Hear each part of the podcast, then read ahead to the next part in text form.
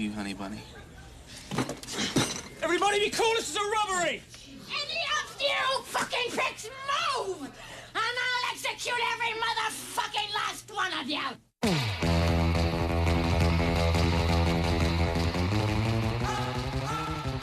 Filmový režisér Quentin Tarantino je známý jako provokatér, inovátor, milovník Bčkových filmů a autor scén plných násilí a brutality.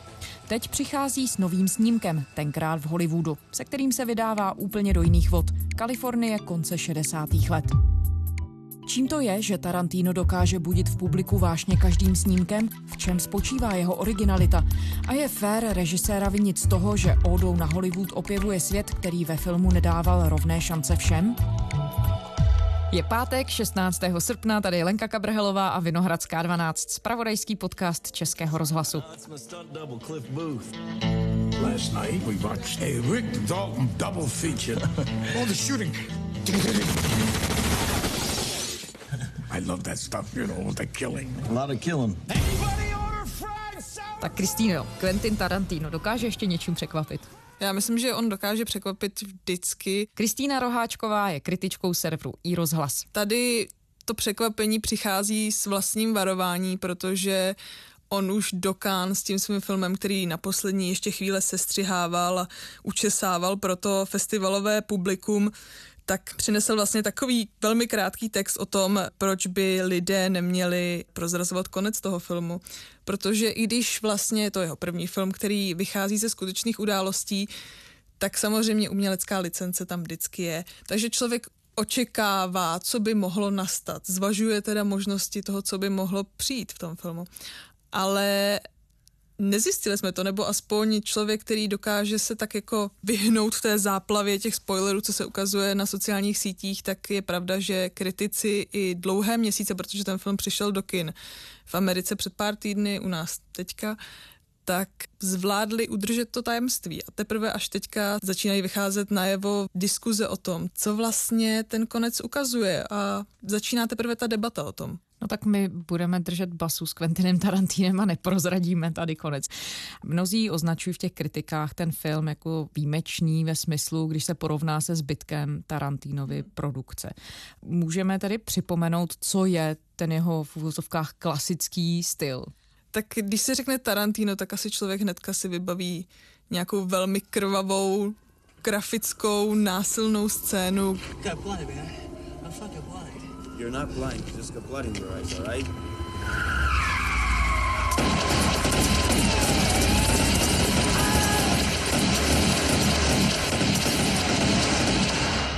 kde většinou, ať už se drtí hlavy nebo padají těla na druhou stranu místnosti, to je takový ten jeho asi rizí, osobitý styl, ale nedá se úplně říct, že by se vyhraňoval nějakému žánru. On vlastně prošel v té své kariéře od Gaunerů, což je takový film o řekněme, padouších, kteří dělají zlé věci. Ve filmu Gauneři existuje scéna, ve které jeden z hrdinů uřízne policistovi ucho, olije ho benzínem a chce ho zapálit. Někteří diváci v tomto momentu odcházeli z kina a Tarantino byl zejména ve Spojených státech ostře obvinován z krutosti. Na námitku, jestli si uvědomuje, že jeho filmy vytvářejí jakýsi legitimní prostor pro násilí, Tarantino reagoval takto. Takhle se na to zrovna nedívám. Neberu násilí moc vážně. Násilí mi připadá legrační, zejména v příbězích, které jsem v poslední době vyprávěl. Násilí je součástí tohoto světa a já jsem utopený v krutosti násilí reálného života. Já nepíšu o lidech, kteří schazují jiné lidi z helikoptéry na ujíždějící vlak nebo o teroristech, kteří někoho unesli nebo tak podobně.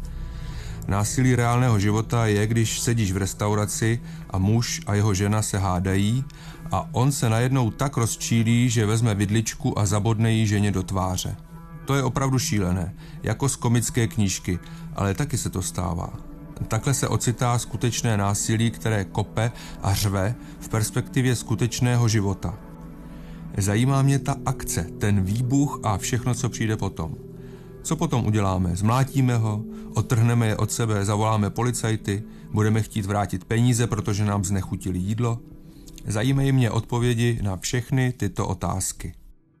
On tady začínal Gaunerama a tam už se jako zasadil ten jeho styl těch dlouhých konverzačních scén, kde prostě se neberou servítky vůči vulgarismům, vůči takové té ostrosti a důvtipu.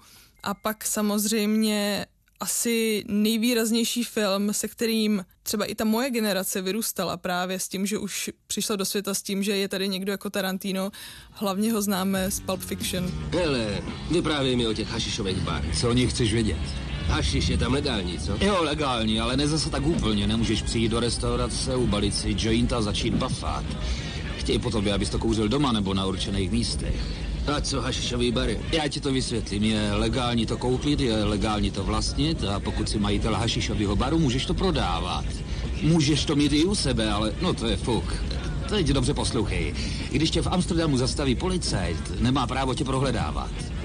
Tohle právo Poldové v Amsterdamu nemají. Ty vole, tam jedu, už nemusíš nic říkat, jedu tam. je mi jasný, že by tě to bralo.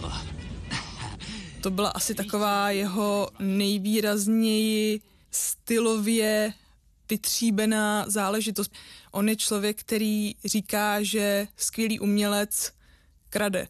Zatímco průměrný umělec kopíruje, tak skvělý umělec krade. Takže on se netají tím, že se inspiroval filmy, ale inspiroval do té míry, že dokonale vlastně zaimitoval některé ty záběry, některé ty postavy, některé ty způsoby, někdy dokonce i hudební motivy.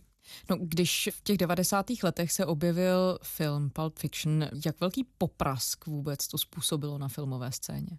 Určitě velký, protože to je takový ten e, způsob filmu, kterému se říká pastýš. Že prostě si bereme ty části a skládáme je dohromady, vytváříme vlastně ten žánr, který v tom můžeme poznat, posouváme nějak dál. On vlastně s tím filmem jel do Cannes, s velkým úspěchem vyhrál Zlatou palmu a i proto teďka ten jeho návrat do Cannes, tenkrát v Hollywoodu, byl tak velký, protože to vlastně bylo 25. výročí toho.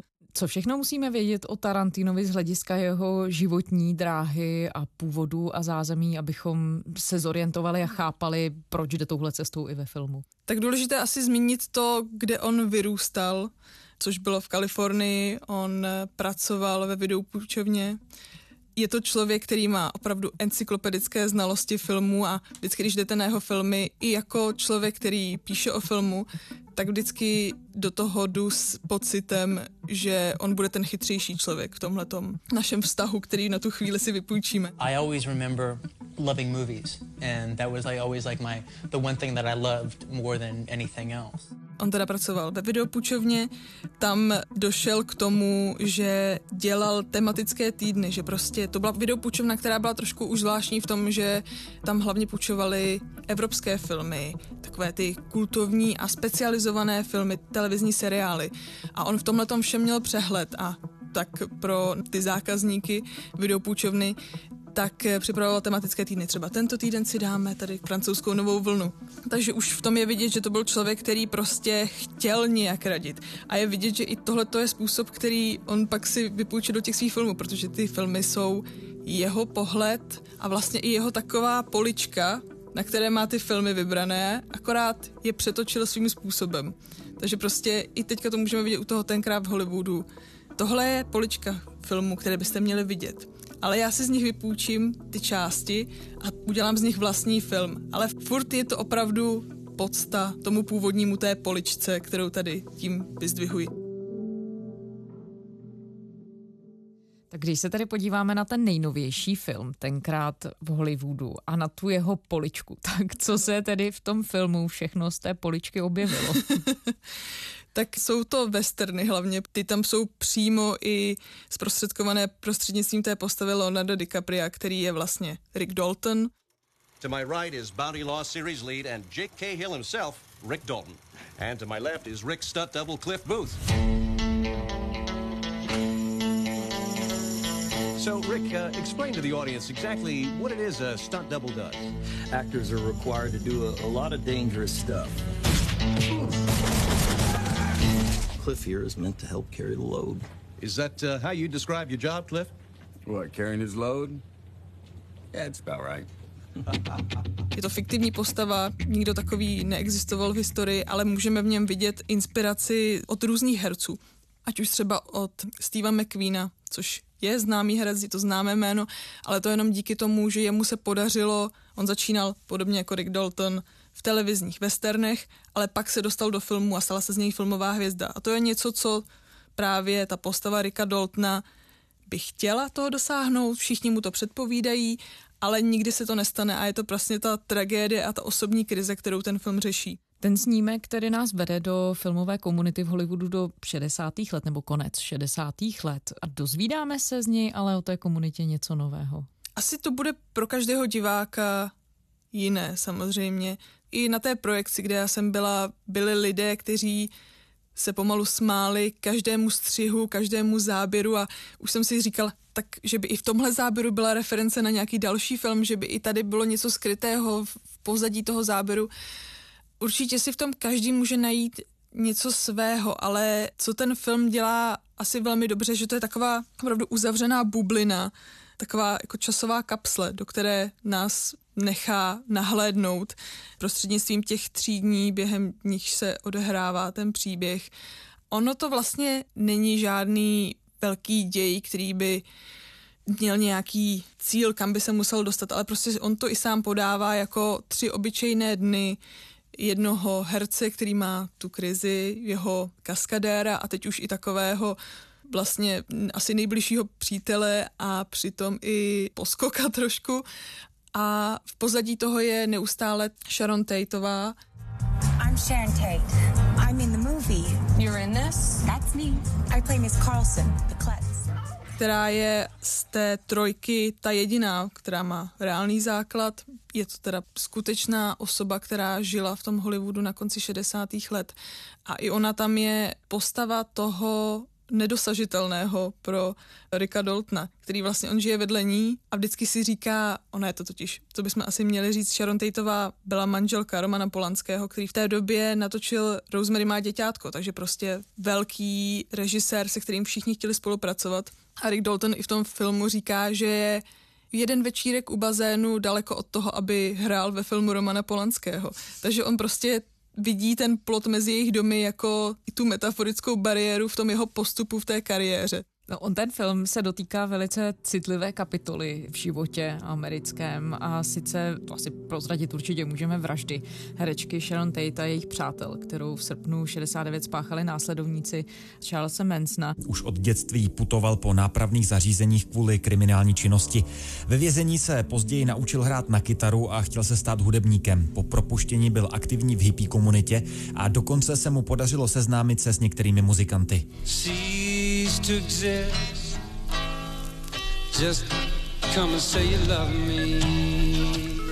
Jeho píseň Cease to Exist se dokonce objevila v upravené verzi na albu skupiny Beach Boys. V hudebním průmyslu se mu ale prosadit nepodařilo a to byla i jedna z motivací, která ho později vedla k budoucím vraždám. Udělal to v roce 1969 spolu se členy své skupiny, takzvané Mansonovy rodiny.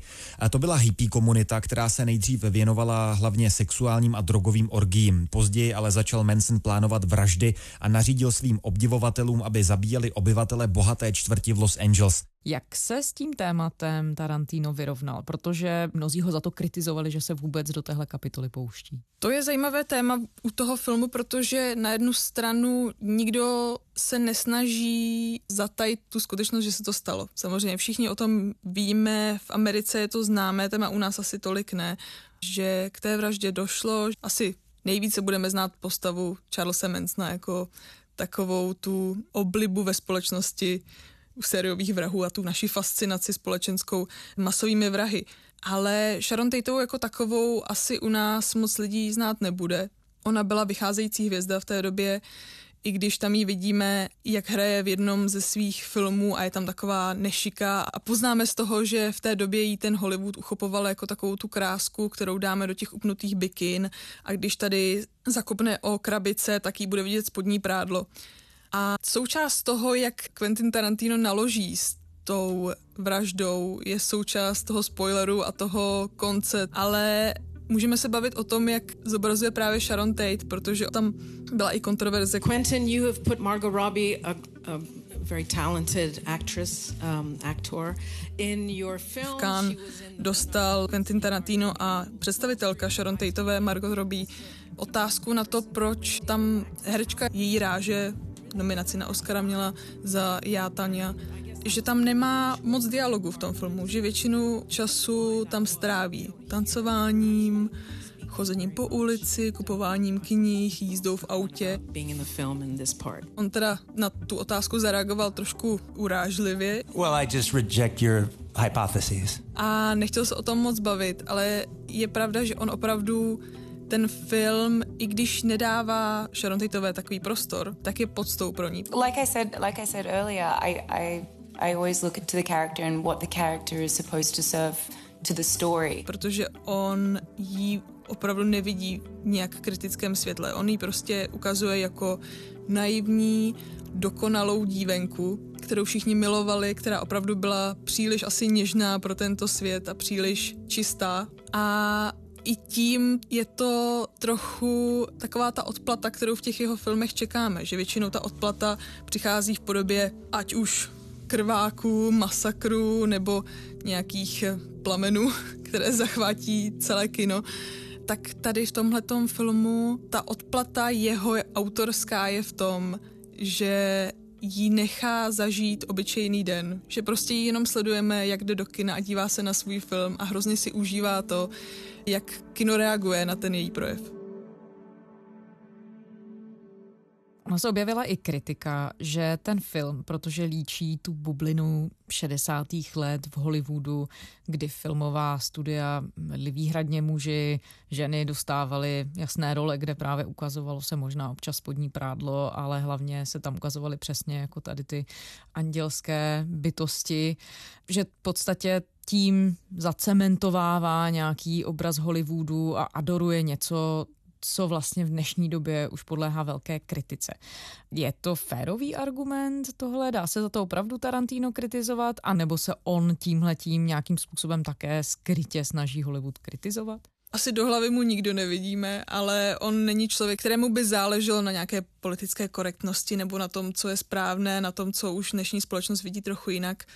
Můžeme to určitě brát tak, že prostě zobrazuje nějakou dobu, takže je věrný tomu, jak ta doba skutečně fungovala. Ale je pravda, že on takovýmhle kontroverzím čelí celou svoji kariéru ať už to je zobrazení černožských menšin. Tady v tomto filmu je to možná ještě výraznější problém v tom, jak zobrazil azijského herce a vlastně i mistra bojových umění Bruselího, kde vlastně na jeho hlavu přišla kritika od jeho dcery, Shannon, které se nelíbilo to zobrazení jejího otce, protože ho podle ní ten film zobrazuje jako takovou karikaturu, protože Bruce Lee v tom filmu svede souboj s kaskadérem v roli Breda Pitta a Bruce Lee o sebe prohlašuje, že je nejlepší bojovník na světě, že dokáže porazit kohokoliv a pak Brad Pitt mu tam dá nakládačku. Takže to kino se směje v tom zobrazení toho vtipného azijského muže, který si o sobě myslí, že je nejlepší na světě a to pochopitelně asi zabolí někoho, kdo k tomu člověku měl blízko a Quentin Tarantino se teďka hájí tím, že prostě takový ten člověk byl, takovéhle jsou o něm zvěsti, ať už o jeho, od jeho známých, od těch lidí, co s ním pracovali. Jestli je to férové, je to stále jenom film, stále je to jenom umělecká licence, ale není to poprvé, co Quentin Tarantino něco takového udělal, ale určitě to není nic, za co by se omlouval, ani co by nezopakoval v dalším filmu.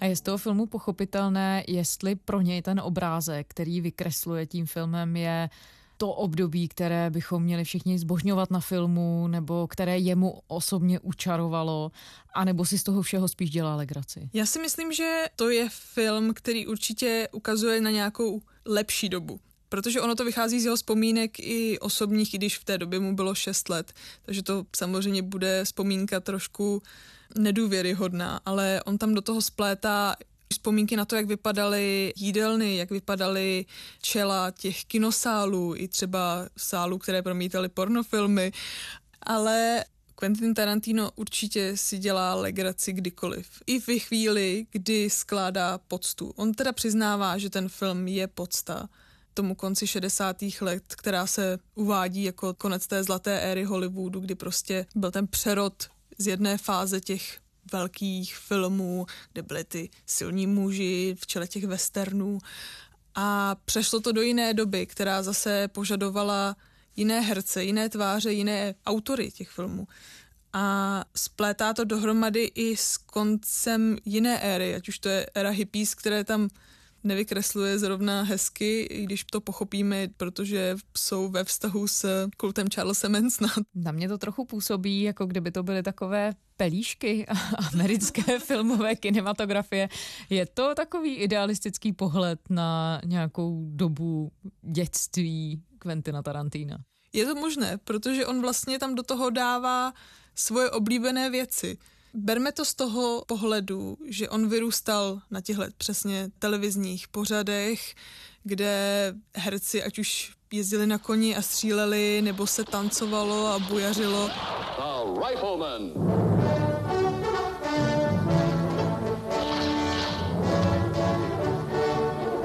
Starring Chuck Connors tahle ta láska jeho k těm filmům a ta nostalgická vzpomínka na tu dobu, kdy on sám asi i z toho důvodu, že byl dítě, tak prostě to byla nějaká lepší doba, tak ji dává, trošku ji posouvá do nějaké té jiné formy, která je zase jako tohle je moje verze těch 60. let, jako kdyby říkal asi. A dá se z toho vyvodit, tedy pakli, že to pro něj je zlatá éra filmu, která jeho přitahuje vlastně na té filmové historii nejvíc, tak dá se z toho nějakým způsobem vyvodit nebo vydedukovat, co mu vadí na té dnešní? Já myslím, že Quentin Tarantino má kritický vztah k hodně věcem Hollywoodu, nevýjíma je, ale jeho problém je s tím asi, jak i funguje současný filmový trh a filmový průmysl, On je ten člověk, který lpí na tom promítání z filmových pásů. Sám dokonce investoval do záchrany jednoho kina v Beverly Hills, kde sem tam spravuje program a vytváří tematické týdny. Určitě je to člověk, který hodně lpí na tom, jak fungovaly filmy dřív a který v nich vidí nějaký ten ideál, ke kterému je třeba se vracet. That was the best acting I've ever seen in my whole life. Like you. Rick fucking no. Já myslím, že hlavně je to zvláštní v tom filmu v tom, že do té role těch lidí, kteří zažívají frustraci z toho nenaplnění toho velkého amerického snu a hollywoodského snu, jsou dva asi největší herci posledních 30 let, což je taková hezká ironie v tom, protože asi Leonardo DiCaprio ani Brad Pitt ještě nezažili podobnou kariérní krizi a nejspíše ani nečeká. Jsou to lidé, kteří přežijí těch 30 let a přecházejí velmi jednoduše z jednoho žánru na druhý. A povedlo se jim vykreslit toho člověka, kterému se nedaří, který neuspěl. Ano, daří se jim to výborně a opravdu oni jsou i když je to zvláštní v tom, že ten film spíš než na nějakou dramatickou linku hraje na komedii té situace, což ale u Quentina Tarantina můžeme očekávat kdykoliv. Kristýna Roháčková, kritička serveru i rozhlas. Děkujeme. Děkuji moc. Wanna dance. Zpáteční Vinohradské 12 je to vše. Vraťte se za námi kdykoliv na iRozhlas.cz anebo do podcastových aplikací ve vašich mobilních zařízeních. Naše adresa, kam nám můžete psát, je vinohradská 12 zavináč rozhlas.cz. Těšíme se v pondělí.